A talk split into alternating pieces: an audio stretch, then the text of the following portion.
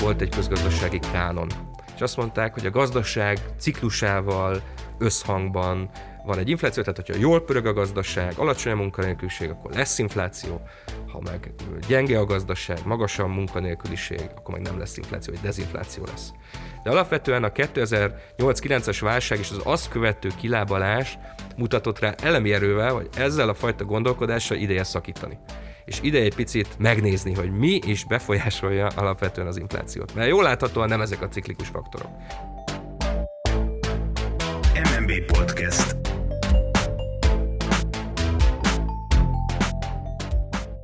Nagy szeretettel üdvözlöm minden kedves hallgatónkat, ez az MNB Podcast hatodik adása. Jó magam, Nánási Kézdi Tamás vagyok, és itt ül velem kedves kollégám Szentes László, aki ebben a műsorban kérdezőtársam lesz. Szervusz. Üdvözlöm a hallgatókat. Szervusz Tamás. Mai beszélgetésünk aktualitását az adja, hogy régóta mértek olyan mértékű inflációt hazánkban, mint amekkorát az idei második negyedévre, azaz az elkövetkezendő hetekre jelez előre a Magyar Nemzeti Bank. Ugyanakkor ijedelemre nincs ok, az áremelkedés előbb-utóbb visszatér a normális kerékvágásba, mondják a jegybank elemzői. A téma kiváló szakértőjét, Balatoni Andrást, az Magyar Nemzeti Bank közgazdasági előrejelzés és elemzés igazgatóságának vezetőjét, igazgatóját kértük fel arra, hogy a témát járja körül velünk ebben az adásban. Köszöntünk a műsorban, András, és köszönjük, hogy elfogadtad a meghívásunkat. Szervusztok, köszöntöm a kedves hallgatókat. Induljunk el onnét, hogy a napokban jelent meg egy felmérés, amelyben egy közvéleménykutató cég a dohányos embereket kérdezte, és minden negyedik válaszadó azt mondta, hogy nem tudja, vagy nem akarja kifizetni azt a mértékű árat, ami a cigaretta az elmúlt napokban, hetekben drágult. Ha jól tudom, dobozonként 250-300 forinttal lett drágább a, a dohányáru. Fölteszem az álnaív kérdést, hogy emögött az egyébként örvendetes hír mögött, hogy ennek az örvendetes hírnek van-e valami köze ahhoz, az inflációs előrejelzéshez, amit a Magyar Nemzeti Bank letett az asztalra. Igen, a, dohánytermékek jövedéki adója az jelentősen emelkedett az elmúlt időszakban, és hát előre tekintve ugye megint áprilistól egy, egy emelésnek lehetünk a, a, a, a szemtanúi, és hát a dohánytermékek az egy, az egy jelentős részét teszi ki a teljes, teljes fogyasztói kosárnak Magyarországon.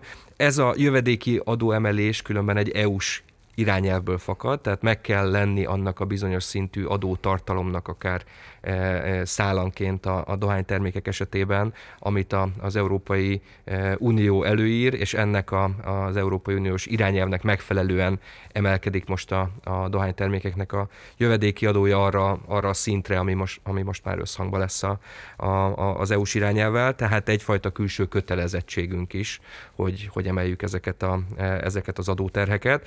Ugye igen, hát a dohánytermékek ugye közgazdaságilag az egy klasszikus externália, tehát ugye azzal, hogy valaki elfogyasztja ezeket a termékeket, egyrészt később az egészségügyi rendszerre egy nagyon fontos terhet ró, mert ugye a, az egészségben eltöltött életéveinek a száma az, az sajnos csökken ezáltal.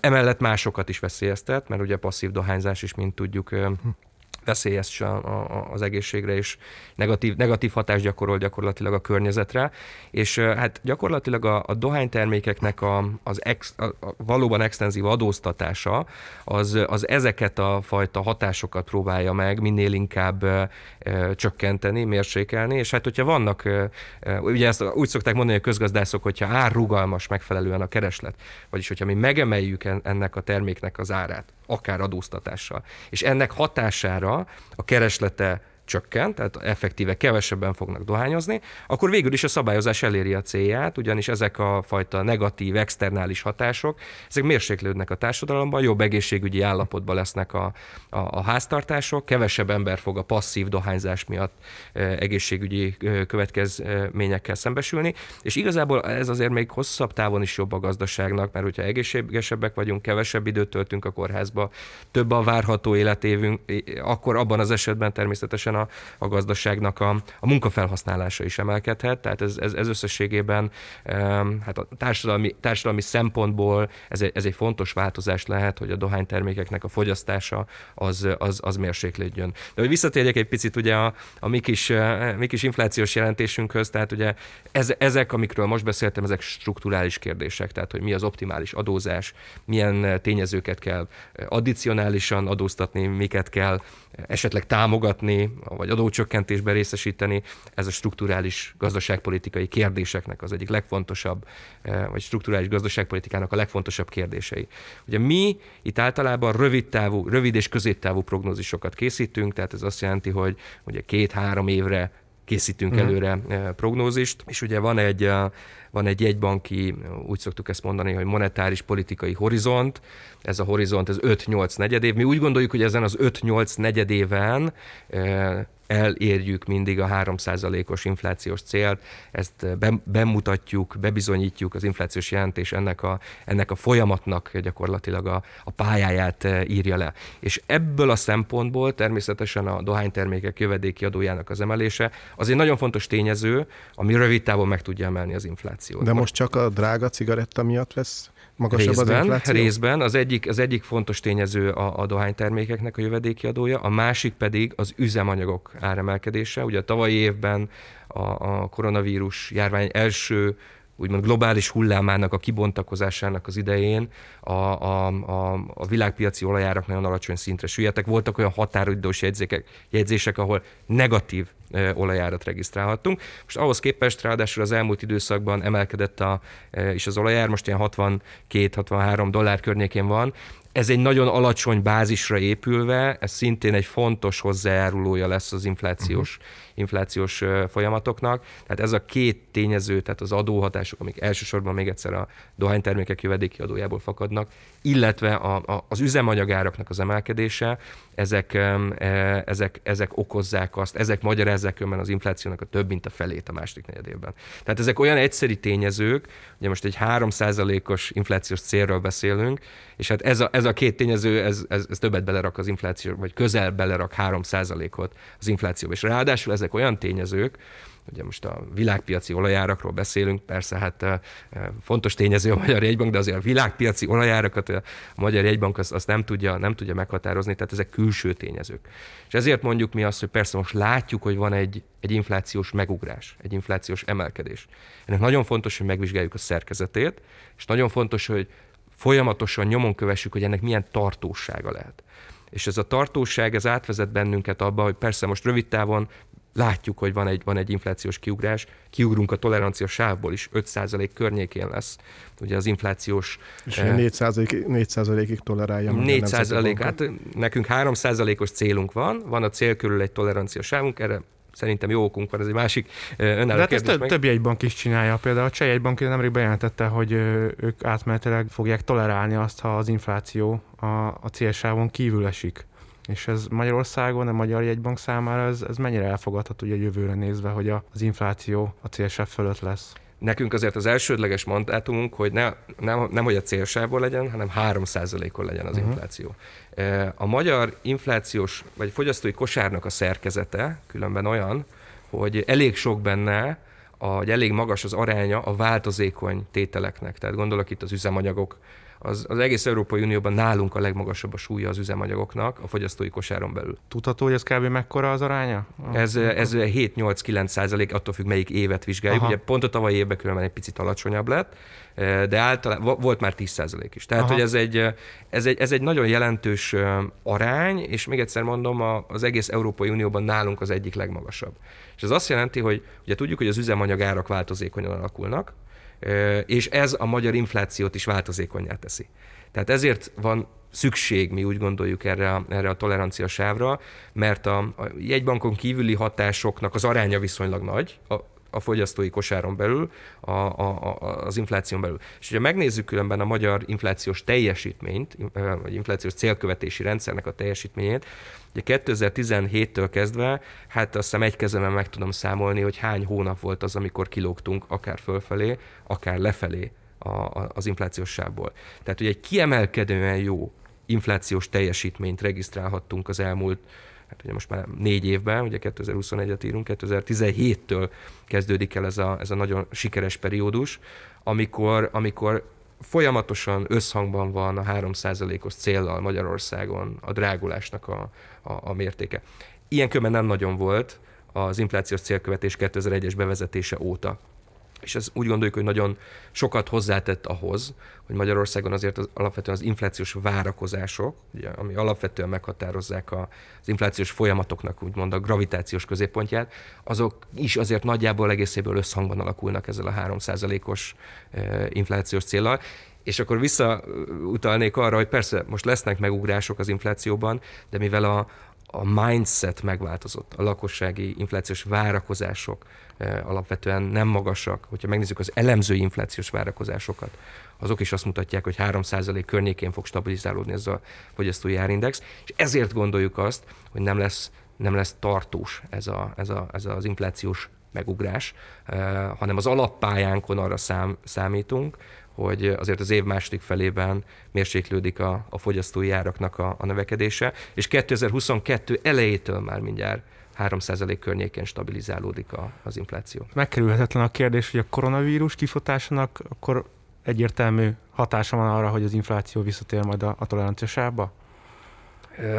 A koronavírusnak és a, az azzal együtt járó korlátozásoknak Ugye nagyon érdekes inflációs hatásai voltak, és ennek igazából már, már tanulni lehetünk ugye a tavalyi évben is. Azért a, a koronavírus az összességében az, az gyengíti a gazdasági növekedést, megtakarításokat eredményez a, a, a fogyasztók esetében, tehát összességében szükíti a keresletet. De szükíti a kínálatot is. Miért? Mert például vannak olyan szolgáltatások, amik egyszerűen nem nyithatnak ki és ezért, ezért a tavalyi évben láthattuk, hogy a keresletnek és a kínálatnak a, a, a viszonya nagyon hirtelen és nagyon drasztikusan meg tud változni egyes szolgáltatások esetében, és ez az árakra is hat. Ezt most jó bonyolultan elmondtam, de egyszerűsíteni fogom. Ha nem mehetek külföldre, igaz, mert mondjuk veszélyes, vagy mert nem javasolja a kormány, akkor én belföldön fogom a nyarat tölteni.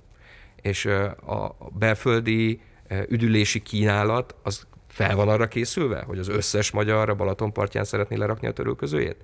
Válasz arra ez, hogy nem, mert egy, egy normális üzletmenethez van kialakítva ugye a kapacitása ezeknek a, ezeknek a szolgáltatásoknak, és hát azt látták, hogy hát ide dől be a nép, itt bizony árat lehet, meg lehet, hogy árat is kell emelni egy ilyen esetben. És, és ezek azok a tényezők, ezek az ideiglenes, keresleti, kínálati surlódások, anomáliák, amelyek a tavalyi év közepén eh, a nyitás követő hónapokban alapvetően egy, egy magas inflációt eredményeztek. Mi úgy számoltunk, hogy ez, eh, ez egyes hónapokban 0,7-0,9 eh, ponttal megemelte az inflációs rátát. A tavalyi év közepéről beszélek. Mi ezt akkor számszerűsítettük, és felhívtuk a figyelmet, hogy ez egy ideiglenes keresleti kínálati anomália, hála jó Istennek az idő minket igazolt, és, a, és a, az őszi hónapokban ez a fajta keresleti kínálati anomália, ahogy enyhült, mellesleg bejött ugye a járványnak a második hulláma, megint egy picit átírta ugye a, a, akkor a, a, a, a számításokat, az markáns dezinflációt eredményezett. Tehát a gazdaság újranyitása, és erről már van ugye egy tavalyi évi tapasztalatunk, az jellemzően az infláció változékonyságát eredményezi, ez a változékonyság, ez benne lehet ismételten a, a, az idei nyári nyitásban. És is. mennyire erős kockázatot jelent az, hogy a, hogy a, hogy a kereslet megint megugrik attól, kezdve, hogy a gazdaságot újra nyitják a harmadik hullám lecsengése, illetve az oltottság magas arányának köszönhetően. Ugyanezt megélhetjük ezen a nyáron is, amit tavaly nyáron megéltünk. Megélhetjük, ez egy kockázat, csak ez egy ideiglenes kockázat. És ugye az előbb beszéltünk arról, hogy a jegybank egy 5-8 negyedéves horizonton szeretné elérni a 3%-os inflációs célját. Tehát ez a, az a rövid távú változékonyságát az inflációnak, ez, ez befolyásolja. De ez nem egy, megint nem egy olyan hatás, ez kicsit olyan, mint a, az olajárak, vagy az adóintézkedések, amivel most itt per pillanat a jegybank olyan nagyon-nagyon sok mindent tud kezdeni. A jegybank azzal tud kezdeni, hogyha ennek mondjuk vannak másodkörös hatásai, és valóban átalakul a, a... Ezt, ezt el tudod mondani azért a, a hallgatóknak, hogy mit jelent ez, hogy másodkörös hatás? Hát szerintem talán a várakozásokon keresztül megint a legegyszerűbb ezt elmagyarázni. Ha van egy, egy inflációs megugrás, mint ami a második negyed évben, ami, amire számítunk. De hogyha ezt ideiglenesnek gondolják a háztartások, uh-huh. meg a vállalatok, akkor ők úgy gondolják, hogy jó, most volt egy magasabb infláció, mert adóintézkedés, meg üzemanyagbázis, meg gazdaság újranyitása, de a business as usual verzió az egy 3% körül infláció. Hogyha ezt így gondolják, ugye akkor ideiglenes lesz ez a megugrás. Ha viszont úgy gondolják, hogy 5%-os lett az infláció egy negyed évig, és ez egy új korszak kezdete, és most felejtsük el egy kicsit ezt a 3%-os inflációt, és lehet, hogy én is egy picit gyorsabban fogok bérezni, kicsit gyorsabban, magasabb árakat fogok meghatározni, mint amit mondjuk egy általános átárazás az elmúlt években jelentett nekem, akkor az egy teljesen más árazási, bérezési magatartást von maga után a, a vállalatok esetében, a háztartások esetében mások lesznek az elvárt bérek, mások lesznek a tolerált árak, ugye mert hogyha valaki árat emel, könnyen kiárazódhat. Ez kevésbé jelent problémát a fogyasztónak azt, hogy emelkedik az ár, mert jobban számít rá. Kevésbé gondolja problémának, így van. Ezért jobban mer emelni a kereskedő is. Így van. Tehát ezért mondom, hogy ezek, ezek a, ez, ez például egy tipikus másodkörös Aha. hatás.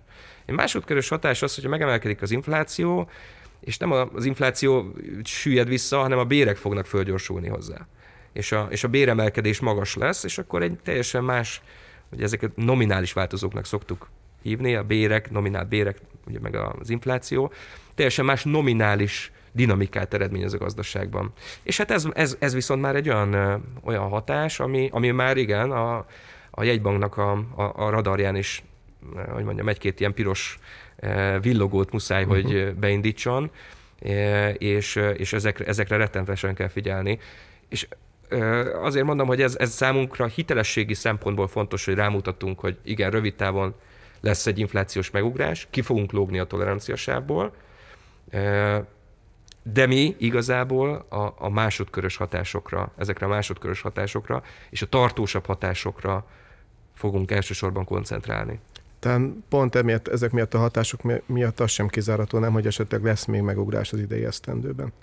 Az alappályánkon nem számítunk ilyenre, uh-huh. tehát ugye nekünk mindig van egy inflációs pályánk, egy reálgazdasági pályánk, és a körül vannak különböző kockázatok. Ezeket a kockázatokat különben a, monetáris tanács is megszavazza, illetve jóvá hagyja, és hát ezek, ezek közül ugye van egy olyan kockázat, hogy a globális infláció az, az felgyorsul, az inflációs várakozások emelkednek, és ez bizony egy, hát alapvetően egy kedvezőbb gazdasági pályával, tehát a reálgazdasági pályával áll összefüggésbe, ugyanakkor egy magasabb inflációval áll összefüggésbe, vagy összhangba. Tehát van alternatív pálya, ami kifejezetten azt mondja, hogy ez a, ez a meugrás lehet, hogy nem lesz ideiglenes, ez, uh-huh. ez tartós lehet, de ez globálisan lesz akkor csak melle- mellékesen megedzem tartós. Globálisan ez egy más monetáris politikát eredményez, tehát a külföldi nagy jegybankok is más pályára állhatnak, és ez nekünk is egy fontos jelzés. Tehát ez, de ez, ez, egy, ez egy alternatív forgatókönyv, ez egy kockázati szenárió, ami az alappályánk mellett létezik, és hát természetesen az egy fontos kérdés, hogy az élet mit hoz, és, és majd meglátjuk, hogy melyik, melyik pályán vagyunk ezek közül. Van még különben két alternatív forgatókönyv, a másik az inkább egy a, a globális e, pénzügyi befektetőknek a kockázati étvágyára vonatkozik, tehát hogyha nagy tőke kiáramlás történik meg a feltörekvő piacokról, az jellemzően ugye a, hazai e, hazai eszközöknek, a pénzügyi eszközöknek az árát is jellemzően befolyásolja és abban az esetben ugye egy, egy, abban az esetben is egy magasabb infláció lehet, igaz, akkor a gazdasági növekedés egy picit alacsonyabb lehet, mint, a, mint az alappályán. És végül, de nem utolsó sorban, ugye azért most a koronavírussal kapcsolatban vannak jó hírek, a vakcinázottság egy nagyon fontos tényező, és fontos fegyver, amivel le tudjuk győzni ezt a ezt a vírust, és hát reméljük, hogy az összes mutánsát is egyben, az egész leppet hazaküldjük.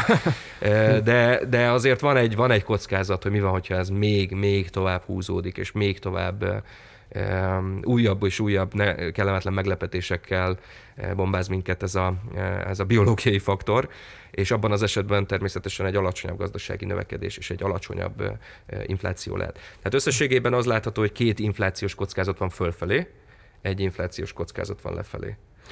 Megjelentek tehát a piros villogók a Magyar Nemzeti Bank Még nem jelentek, szeret, bocsánat, még nem jelentek meg. Én azt mondom, hogy ezeket a kapcsolókat nagyon figyeljük, nincsen, nincs, nem kapcsoltak még be a villogók, uh-huh. a térképen rajta vannak, és hogyha bekapcsolnak, nyilván az a döntéshozó, és az, én csak ugye én csak egy előrejelző vagyok, egy előrejelzőnek egy jelzés, hogy máshogy kell egy kicsit a, a, a makrogazdasági pályát behúzni, a döntéshozók meg levonják belőle megfelelő következtetéseket. De, de azt látjuk, hogy azért a, ez világszinten így működik, az összes jegybank vért izad azért, hogy, hogy inflációt csikarjon ki az adott gazdaságból. Úgy tűnik, hogy akkor a Magyar Jegybank is ebbe illeszkedik, hogy tulajdonképpen sikeresen is, mivel 2017 óta elérte azt, hogy a tolerancia sávban legyen az infláció, míg sok-sok jegybank esetén ugye még nagyon-nagyon távol van, gondolok itt például a, akár az LKB-ra is, hogy ott is, ott is a, az inflációs célt nem is tudják elérni már egy jó ideje. Ez egy, ez egy nagyon érdekes kérdés szerintem, amit, amit, amit pedzegetsz. Ugye az egész visszavezethető arra, hogy a 2008-9-es válság előtt volt egy közgazdasági kánon. Ez a közgazdasági kánon alapvetően az inflációnak a természetét egy ciklikus inflációnak írta le, és azt mondták, hogy a gazdaság ciklusával összhangban. Van egy infláció, tehát hogyha jól pörög a gazdaság, alacsony a munkanélküliség, akkor lesz infláció, ha meg gyenge a gazdaság, magas a munkanélküliség, akkor meg nem lesz infláció, vagy dezinfláció lesz. E, és ez az az összefüggés, ami, ami egyre kevésbé kezdett működni, már 2000-es évek elején is voltak jelzések, hogy az infláció ennél sokkal bonyolultabb, mint ahogy a, ezt úgy nevezik, hogy Philips görbe, ez az összefüggés, ahogy a, ahogy a Philips görbe gondolja, vagy ahogy a Philips görbe leírja, ennél sokkal komplexebb az inflációs dinamika. Hát sokan fölhívták erre a figyelmet, de alapvetően a 2008-9-es válság és az azt követő kilábalás mutatott rá elemi erővel, hogy ezzel a fajta gondolkodással ideje szakítani. És ide egy picit máshogy vesző, komplexebben megnézni, hogy mi is befolyásolja alapvetően az inflációt. Mert jól láthatóan nem ezek a ciklikus faktorok. Mert hiába volt nagyon alacsony a munkanélküliség sok országban, Németországban, nem lett belőle infláció. És akkor a 2010 és 2019 közötti időszakban jellemzően egyre inkább előtérbe kerültek azok a hosszabb távon, strukturálisan az inflációt meghatározó tényezők, mint például a demográfia, a technológiai fejlődés, a demográfia, globalizáció, ugye az egy nagyon fontos tényező szintén, ami, ami dezinflációs irányba mozdul. Technológia gondolom, technológia fejlődés. Technológia, igen, igen, talán azt, igen, igen, igen. Tehát ez, ez, ez a három nagyon fontos megatrend, ami alapvetően elvitte a fókuszt az inflációnak a ciklikus vizsgálatáról. Fog-e ebben váltást hozni a 2020-as Covid-válság és az azt követő kilábalás? Hát ugye ez az, amit nem tudunk. Jellemzően máshogy jövünk ki egy válságból, mint ahogy belementünk. Meg fognak annyira változni az inflációt befolyásoló összefüggések? Azért ezek még kérdés, kérdések. Nem, nem hiszem, hogy bárki meg tudja ezt most jelen pillanatban mondani. Mi úgy gondoljuk azért, hogy az elmúlt években földgyülem tapasztalatunk és az inflációs célkövetési rendszernek a magyar sikere az, az, az, az hogy mondjam, elég, elég tapasztalatot adott nekünk azzal kapcsolatban, hogy, hogy, hogy felépítsünk egy, egy ilyen inflációs, inflációs prognózist, és figyelembe vegyük részben a ciklikus tényezőket, részben a rövid távon ható tényezőket, akár ezeket a keresleti kínálati anomáliákat, akár a hosszabb távon ható tényezőket. Tehát lehet, hogy most lesz egy-két évig infláció. Eh, amíg mondjuk a, a globalizáció, nem tudom, egy picit ismételte magára nem talál. Eh, amíg nem kezdik megint kiszervezni a gyárakat nagyon olcsó költséggel eh, termelő országokba, a, a, a fejlett gazdaságokból. Vagy ahogy lehet, lehet, hogy új lendületet kap a 3D nyomtatással, nem tudom, a, a, a fejlett gazdaságokon belül az alacsony költségű termelés. És akkor annak az, az megint át fogja egy picit írni természetesen ezeket, a, ezeket az inflációs inflációs trendeket és folyamatokat. Le, lehet, hogy ideiglenesen megváltoznak ezek az összefüggések. Ha megnézzük a, a, az Egyesült Államokban az inflációs várakozásokat, ott azért van egyfajta emelkedés. És van egyfajta trendváltás, úgy gondolom. Az Európára mennyire lesz igaz, ez egy teljesen más kérdés mi pedig, hogy mondjam, elég, hogyha az eddigi teljesítményünket hozzuk, és az, azzal már elég előkelő helyen leszünk az inflációs célkövető jegybankok esetében. Menjünk GDP oldalára, mert szerintem ott is azért vannak izgalmas témák. Kezdjük azzal is, hogy mik is a magyar gazdaság kilátása így a koronavírus hatására. Most a adás forgatásának pillanatában van ugye a nyitás első napja, úgyhogy talán már rózsás helyzetet is tudsz be, be tudsz nekünk számolni. Úgy fogalmazta, hogy a tavalyi veszteséget évvégére visszanyerheti a magyar gazdaság. Ez egy rendkívül optimista előrejelzés, nem? Nagyon nagy a bizonytalanság, tehát azzal kezdeném, és pont emiatt a bizonytalanság miatt, ugye pont egy éve mi sávban kommunikálunk, amikor gazdasági prognózisokat, makrogazdasági prognózisosokat mutatunk be. Ugye jelen pillanatban úgy látjuk, hogy az idei, ugye tavaly évben 5% körül csökkent a, a GDP, tehát 2019-ről 20-ra a gazdaságnak az 5% a gazdasági teljesítmény, ugye ez egy flow típusú változó, annak az 5%-át veszítettük el, és az idei évben egy 4 kötőjel 6% közötti gazdasági növekedésre számítunk. Hát, hogyha ennek a felső részén leszünk, és inkább közelebb leszünk a, a 6%-hoz, akkor lehetséges, hogy ledolgozzuk ezt a, ezt, ezt, ezt a fajta visszaesést. Jövőre ugye azt mondjuk, hogy 5 kötője 6 százalék közötti pályán vagyunk. Most ez csak egy, hogy mondjam, egy pici technika, de ugye ami az idei évben az alacsonyabb pálya, tehát hogyha 4 százalék körül leszünk az idei évben, akkor jövő évben lehetünk a 6 százalék közelében. Ezzel szemben ugye, hogyha az idei évben leszünk a 6% közelében, akkor jövő évben inkább az 5% közelébe számítunk a, a, a gazdasági növekedésre, tehát igazából itt a, az időzítés a kérdés, hogy melyik mi, mikor indulhat be igazából a gazdaság. És persze ennek a nyitás egy nagyon fontos egy nagyon fontos, hogy mondjam, küszöbértéke, tehát hogy amikor majd elindulhat a kereslet, és, és, és valóban a, a lakosságnak a fogyasztása ismételten élénkülni kezd, élénkülni fog. Ugye mi most azzal a feltevéssel éltünk, hogy vagy a második negyedévben, vagy a harmadik negyedévben fog ez megindulni a magyar gazdaságban. Tehát pessimista esetben azt mondjuk, hogy ez az egész oltási program azért elhúzódik második negyedév végére, és bár lesznek, lesznek nyitás nyitási folyamatok, vagy nyitási lépések, azért alapvetően a, a gazdaságnak a megindulása, a fogyasztás, a szolgáltatásoknak a beindulása, az, az egy pessimista esetben az lehet, hogy a harmadik évre fog kitolódni. Ha optimisták vagyunk, és azt mondjuk, hogy persze ma, mai nap e, már ugye bejelentettek részleges nyitást, és ugye ez több lépcsőből fog állni, hogyha erre már nagyon markáns reakciókat láthatunk a háztartások részéről, a szolgáltatások fogyasztása oldaláról, abban az esetben ez már lehet, hogy a második negyedében megvalósul. És akkor megint ugye a 6%-hoz leszünk egy kicsit közelebb. Vizsgáltok fogyasztói magatartást? Tehát látszódik azt, hogy az emberek költeni akarnak, és, és a, a, a, a, az üzletek pedig, meg a, a kiskereskedelem pedig eladni? Tehát, hogy ez... Van valamiből költeni az embereknek? Hát, hogyha megnézzük, a, ez, ez, ez szerintem megint egy nagyon, nagyon érdekes kérdés. Ugye tavaly évben nagyon magas szintre emelkedett Magyarországon, de majdnem az összes fontos külkereskedelmi partnerünk esetében a lakosság megtakarítási rátája. Miért takarít meg a lakosság? Egyrészt megtakarít azért, mert óvatos, kicsit azért bizonytalanabbá vált az életünk, kicsit a munkaerőpiacon is. Azok a nagyon kedvező trendek, ami 2019-re jellemezte a gazdaságot, tehát a teljes foglalkoztatás körüli állapot, ugye azt szoktuk mondani, sose ismerjük el, hogy elértük, mindig lehet egy, egy kicsit, kicsit növelni a foglalkoztatást, ugye az, azok megváltoztak, és, és hát azért ilyenkor az ember félretesz némi pénzt.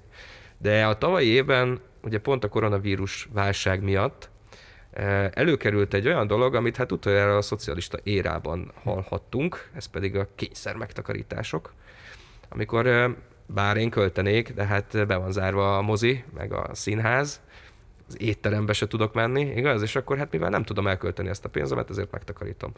Ugye a szocializmusról a hiány közgazdasága, vagy a gazdaságtana eredményezte azt, hogy, hogy kényszerből megtakarítottak a háztartások. Itt most az, hogy effektíve bizonyos tevékenységektől el vannak tiltva akár a gazdasági tevékenységet végzők, akár a háztartások, hogy azt, azt, azt megtegyék. Tehát összességében van megtakarítás a rendszerben. Ennek a megtakarításnak a megmozdulása, ez egy nagyon fontos kérdés. Megmozdul-e? Uh-huh. E, valóban fogyasztást fog generálni, vagy mondjuk beruházást fog generálni? Milyen az eloszlása ennek a megtakarításnak? Tehát, hogyha ha nagyon egyenlőtlen, akkor, akkor lehet, hogy, lehet, hogy ez, ez csak a megtakarítások tartós megemelkedését fogja eredményezni és nem a, az alacsony jövedelmű háztartások, akik ugye magas arányban fogyasztanak, nem azoknak a fogyasztás emelkedését.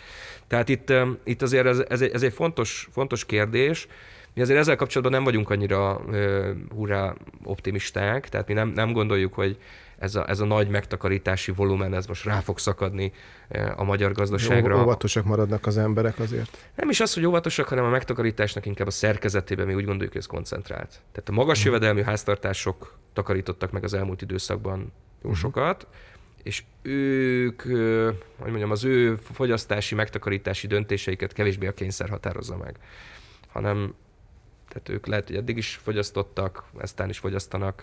Ahol, ahol magas fogyasztási ráta van az alsóbb jövedelmi csoportokban, ott nem feltétlenül képződött annyi megtakarítás, ami nagyon hirtelen meg tudna mozdulni. Ez, ez, egy, ez egy nagyon fontos kérdés szerintem, és nagyon jelentősen meghatározza a, a, a makrogazdaságnak a, a pályáját, a dinamikáját, az egyensúlyi folyamatokat. Azért én azt mondom, nyilván megint részben erre reflektál az, hogy van egy alternatív forgatókönyvünk, ugye, ami egy, egy globálisan magasabb inflációval, magasabb gazdasági növekedéssel konzisztens, és, és hát ebben a, ebben a forgatókönyvben azért valamennyit ebből érvényesítettünk, hogy, hogy megmozdul ez a, ez a nagyfokú megtakarítás a háztartások esetében, és, és GDPV jövedelemmé válik rövid távon.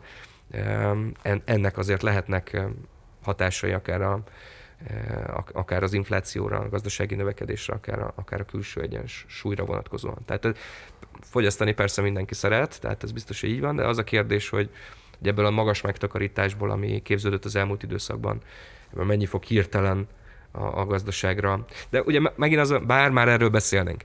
Tehát azért ö, ö, szeretném először látni ezt a nyitást, meg hogy tényleg megindul uh-huh. akár csak egy normál kereslet a, a, a, gazdaságban, és akkor az év második felében persze lehet arról beszélni, hogy hogy majd itt, itt, itt lesz egy nagyobb fogyasztási boom, vagy fogyasztási kereslet.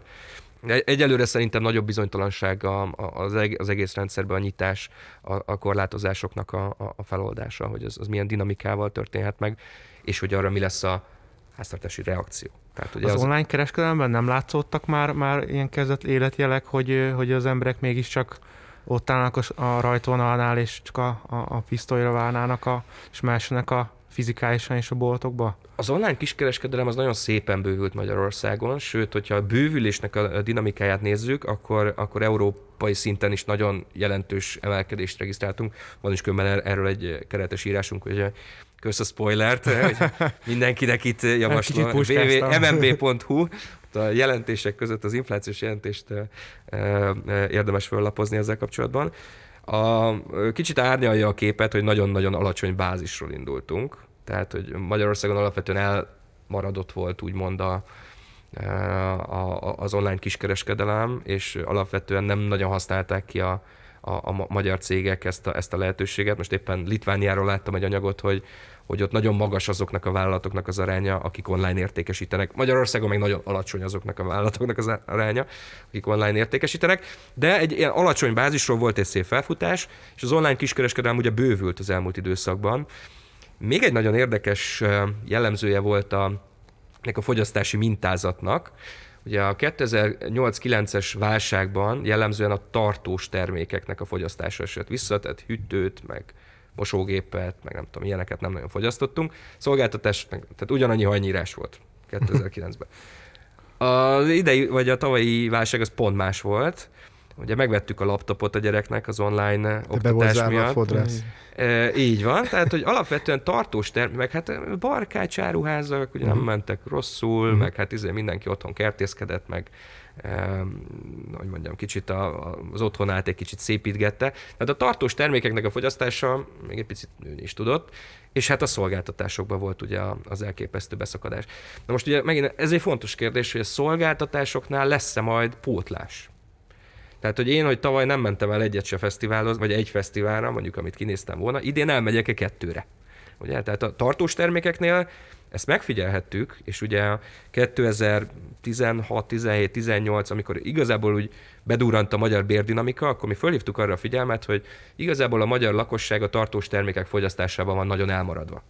És akkor azt, az volt a fő álláspontunk, hogy a fogyasztás, tehát bér van, fogyasztás lesz, tartós termékek irányába fog menni ez a fogyasztás, és inkább a külkereskedelmi hatásai lesznek ennek, mert ugye nagyon importintenzív a tartós termékeknek a fogyasztása. Most ugye az, hogy a szolgáltatások fogyasztása elmaradt a tavalyi évben, az kevésbé importintenzív, tehát ebből a szempontból mindenképpen ez egy, ez egy jó dolog. Viszont ugye ennek meg akkor lehet árhatása. Ez egy, ez egy nagyon, nagyon fontos kérdés. És hogyha igen, hogyha ha tavaly csak egy, vagy egy fesztiválra mentem volna el, de nem mentem, ugye mert nem lehetett. Idén, hogyha elmegyek kettőre, akkor viszont az egy addicionális kereslet, ugye megduplázom ezzel a de most akkor ezt el tudom mondani, hogy jön, hogy wellness hétvégébe is, nem tudom, hogy tavaly egy terve volt, hogy elmegyünk a családdal, ugye nem, megsporoltuk ezt a pénzt, akkor idén menjünk kettőre vagy háromra, vagy nem tudom. Tehát, hát ugye ez kíváncsi leszek, hogy a különböző szolgáltatásoknak az árai azok ugyanannyira maradnak-e, mint a válság előtt. Nagyon-nagyon fontos kérdés az, amit mondtál, és visszakanyarodunk megint az inflációra, Igen. de hát végül is csak is az inflációs jelentésről beszélünk, vagy csak az inflációs jelentésről beszélünk. A szolgáltatások esetében nincsen nagyon áremelkedési várakodás. Aha. Tehát ugye ezt, ezt is vannak e, erre vonatkozóan szörvi, kérdőíves adatok a szolgáltató szektorban. Szerencsére egyelőre nem, nem látjuk, hogy ebben van megmozdulás. A szolgáltató szektor azért is nagyon fontos, mert a szolgáltatós szektornak az árai azok jól reprezentálják megint a, a, a várakozásokat. Tehát ugye itt kevésbé költség alapon áraznak sok esetben a, a, a vállalatok, hanem azt, hogy, hogy megint milyen, milyen inflációs várakozásokat képeznek. Meg hogy mennyi pénzt adunk meg érte. Pontosan. És Igen. ehhez meg megint visszakanyarodunk a háztartási várakozásokhoz. Igen. Tehát a, a piaci szolgáltatásoknak az árindexe, az most összhangban van az inflációs célra, a várakozások alapján nem fog szerencsére gyorsulni, de nagyon-nagyon-nagyon-nagyon figyeljük ezt az adatot, hogy milyen irányba mozdul kanyarodva megint visszafelé a gazdasági növekedés témájára is. Nézzük meg a növekedés másik motorját, a fogyasztáson kívül az a beruházásoknak a kérdésköre, és maradva a lakosságnál elég sok támogatás hitel áll rendelkezésre arra, hogy a, hogy a háztartások mondjuk ne csak a boltban költsék el a pénzüket, hanem hanem a saját házukat, a saját lakhelyüket renoválják, tehát magánberuházásokat hajtsanak végre. Ez mennyire segítheti a gazdasági növekedést, hogy a kormányzat ezt most kiemelten kezeli ezt a kérdést? Hát ugye a beruházásoknál három szektort szoktunk megkülönböztetni, és akkor kezdjük az elsővel, ami a háztartási szektor. A második, a legnagyobb, az a, a vállalati, és a, har- a harmadik pedig az állami. Igen. De akkor haladjunk a te általad mert, mert, mert, mert, itt, mert itt tartottunk. Az világos, világos. Én... Uh, a lakáspiac Magyarországon egy elképesztő ö, nagy potenciált, növekedési potenciált rejtő részpiac. És hogyha megnézzük, hogy hány, ugye 20 pár ezer lakás épült a tavalyi évben, és 2003-ban meg 44 ezer. Tehát hogyha megnézzük a magyar népesség dinamikáját, az amortizációt, akkor is azért jellemzően a 30 ezer körül kellene, hogy építsünk lakásokat.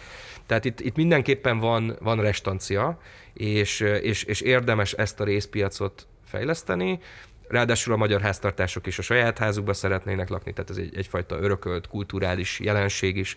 Tehát ez egy, ez egy nagyon fontos növekedési potenciál, ami tá- találkozik szerencsére a társadalmi igényekkel, és hát a kormányzati gazdaságpolitika is, vagy támogatáspolitika is felismerte ezt a fajta, ezt a fajta igényt.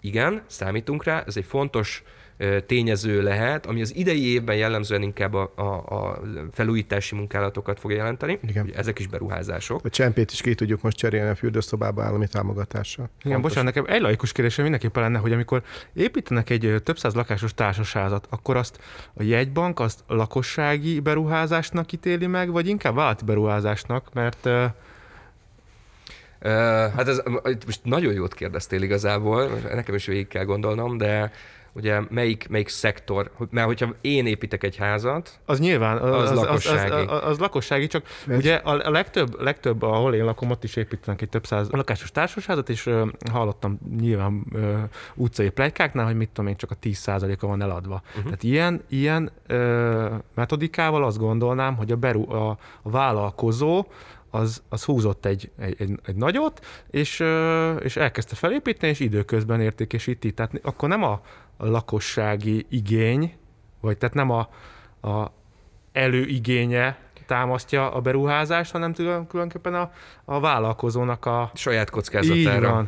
Hát szerintem igény azért volna rá, ahogy a, az, ahogy a régi nem, nem, félek, nem félek attól, hogy nem fog tehát az, én, én, én, inkább pont azt mondom, hogy a, A támogatás politikának ez egy nagyon fontos rákfenéje, hogy a, persze a, kereslet az, a keresletet azt élénkítjük, de hogy emellett megvan-e az a kínálati kapacitás, ami, ami képes, képes-e lekövetni ezt a, ezt a fajta keresletemelkedést. Most, hogyha te látsz sok ilyen építkezést, annak én nagyon örülök, de szerintem lehet, hogy egy kicsit torzított a, a, a, a mintát. Igen, mert közép, közép, e, igen, Közép-Magyarország, Budapest környéke és az agglomeráció, tehát hogy itt azért egy, egy, egy picit jobbak a, jobbak a, a, a tendenciák, mint mondjuk a, a vidéki, e, vidéki településeken. Tehát ez, és átgondolva a kérdésedet, szerintem ez vállalati beruházás, még akkor is, hogyha utána értékesítik.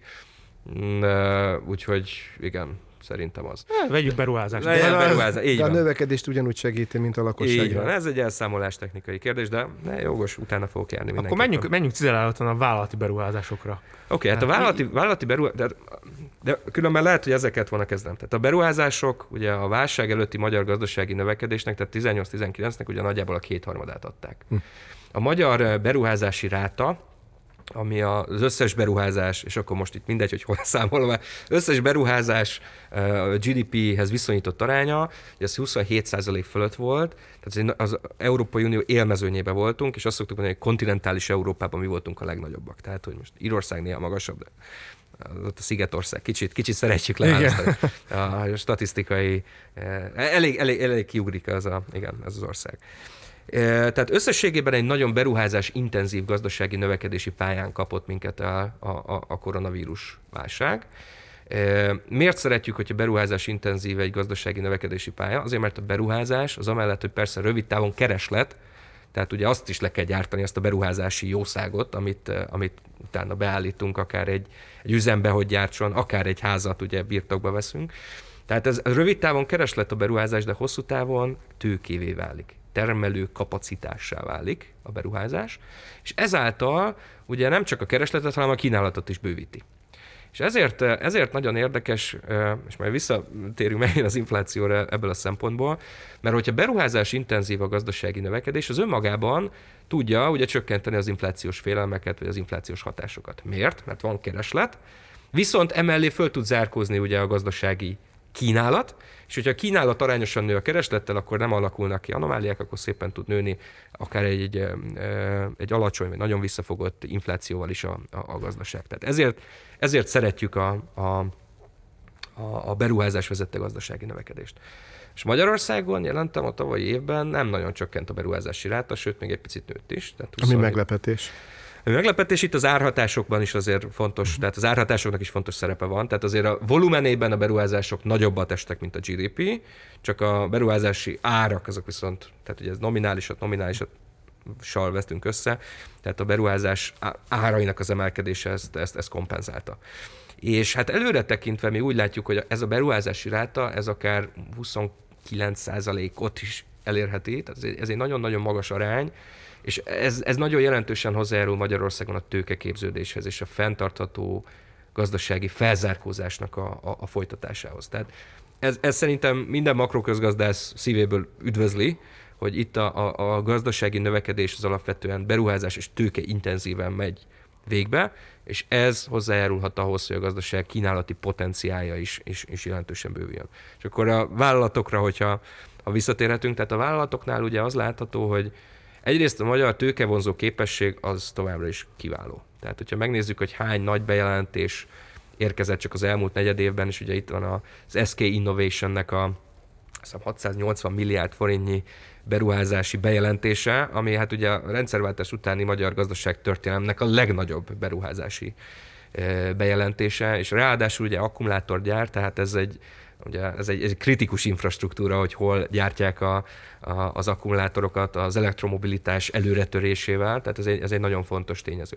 A másik fontos tényező az, hogy szemben a 2008-9-es válsággal és az azt követő e, időszakkal, tehát egészen 2013-ig, most nem alakulnak ki a magyar vállalatok esetében finanszírozási szűk keresztmetszetek. Tehát magyarul megy a hitel, kötvényprogramunk van, egyéb forrásokból is be tudnak vonni azok a vállalatok fejlesztési forrásokat, akiknek tényleg van jövőképük és víziójuk. Tehát ez, ez egy nagyon fontos, hogy most a jegybank biztosítja úgymond a, a hitelezésnek a normál működését, ami nagyon jelentősen hozzájárul, akár egy válság évben is, ahhoz, hogy a, hogy a beruházások megfelelőképpen működjenek. Akkor azt is kijelentetjük bátran, hogy ez nem csak külföldről jön be, hanem, hanem határon belül is így van, vállalkoznak így van. igazán. Tehát alapvetően a, KKV-knek a, a hiteldinamikája ez nagyon fontos, mert ugye ők nem nagyon tudnak máshonnét forrásokat bevonni jellemzően, tehát ők nem, nem jellemzően nem bocsájtanak ki kötvényt, vagy nem mennek ki a Még. rész. Hát igen, igen, hát de akkor már nem KKV lesz, tehát, hogy tehát a, a, a, KK, a bizonyos fejlődési fázisban lévő vállalat, és akkor most nagyon Jó. optimistán mondtam, tehát hogy akik majd később ugye nagy vállalatok meg multik lesznek, azoknak ugye a hitelezés az egy nagyon fontos forrás, és hát az ő esetükben az látható, hogy, hogy valóban ez, ez a forrás ez, ez, ez rendelkezésre áll. Tehát a, ez, ez, ez alapvetően egy kellően diversifikált, szép vállalati beruházási történet, ami Magyarországon látszik. És végül, de nem utolsó sorban az állam is hozzá fogja tenni várhatóan az idei évben, akár jövő év elején is a, a, a saját részét. Az állami beruházások esetében is. A tavalyi év végén már látszottak a kedvező jelek. A tavalyi év első fele az talán kevésbé volt a célos. A, a... Igen, a jegybank több kritikát is megfogalmazott az a kapcsolatban, hogy nem voltak elégségesek az állami beruházások, de akkor úgy tűnik, hogy ez a 2021-es évre ez, ez, ez a 2021-es évre kevésbé igaz. Így van. Tehát a, sőt, már a 2020-as évnek a végére. Tehát számítottunk arra, hogy jön az állami beruházási boom, és hát egy picit később következett be, mint ahogy arra számítani lehetett, de bekövetkezik, és ennek megörülünk. Tehát az állam, állam is hozzá fog járulni ehhez a, ehhez a magas beruházási rátához, és jellemzően az idei évben összpontosul különben a, a beruházásoknak a, a döntő volumene, az állami beruházásoknak a döntő volumene. De ennek ellenére is továbbra is úgy látjuk azért, hogy a, a, a költségvetési hiány az egy, az egy csökkenő pályán, csökkenő pályán lesz, és, és az államadóság ráta is mérséklődik előre tekintve. Ami nagyon fontos két tényező, hogy, hogy, hogy visszatérjünk az egyensúlyos növekedés jól bevált receptjéhez. Úgy érzem, hogy ennyi fért bele a mai műsorunkba, időnknek a végéhez értünk. Kedves András, köszönöm, hogy itt voltál ma velünk. Köszönjük. Minden kedves hallgatónkat arra búzítok, hogy továbbra is kövessék figyelemmel a jegybank híradásait, különféle kommunikációs csatornáit és elemzéseit. Köszönöm, hogy figyelemmel követték a beszélgetésünket, és várjuk Önöket a következő adásnál is. Szentes László kollégám és jó magam nevében is búcsúzom, viszont hallásra legközelebb. Köszönjük. Viszont hallásra. Az adásban elhangzottak a beszélgetésben résztvevők saját véleményét tükrözik, amely nem feltétlenül egyezik a Magyar Nemzeti Bank véleményével, így azok nem tekinthetőek egy banki álláspontnak.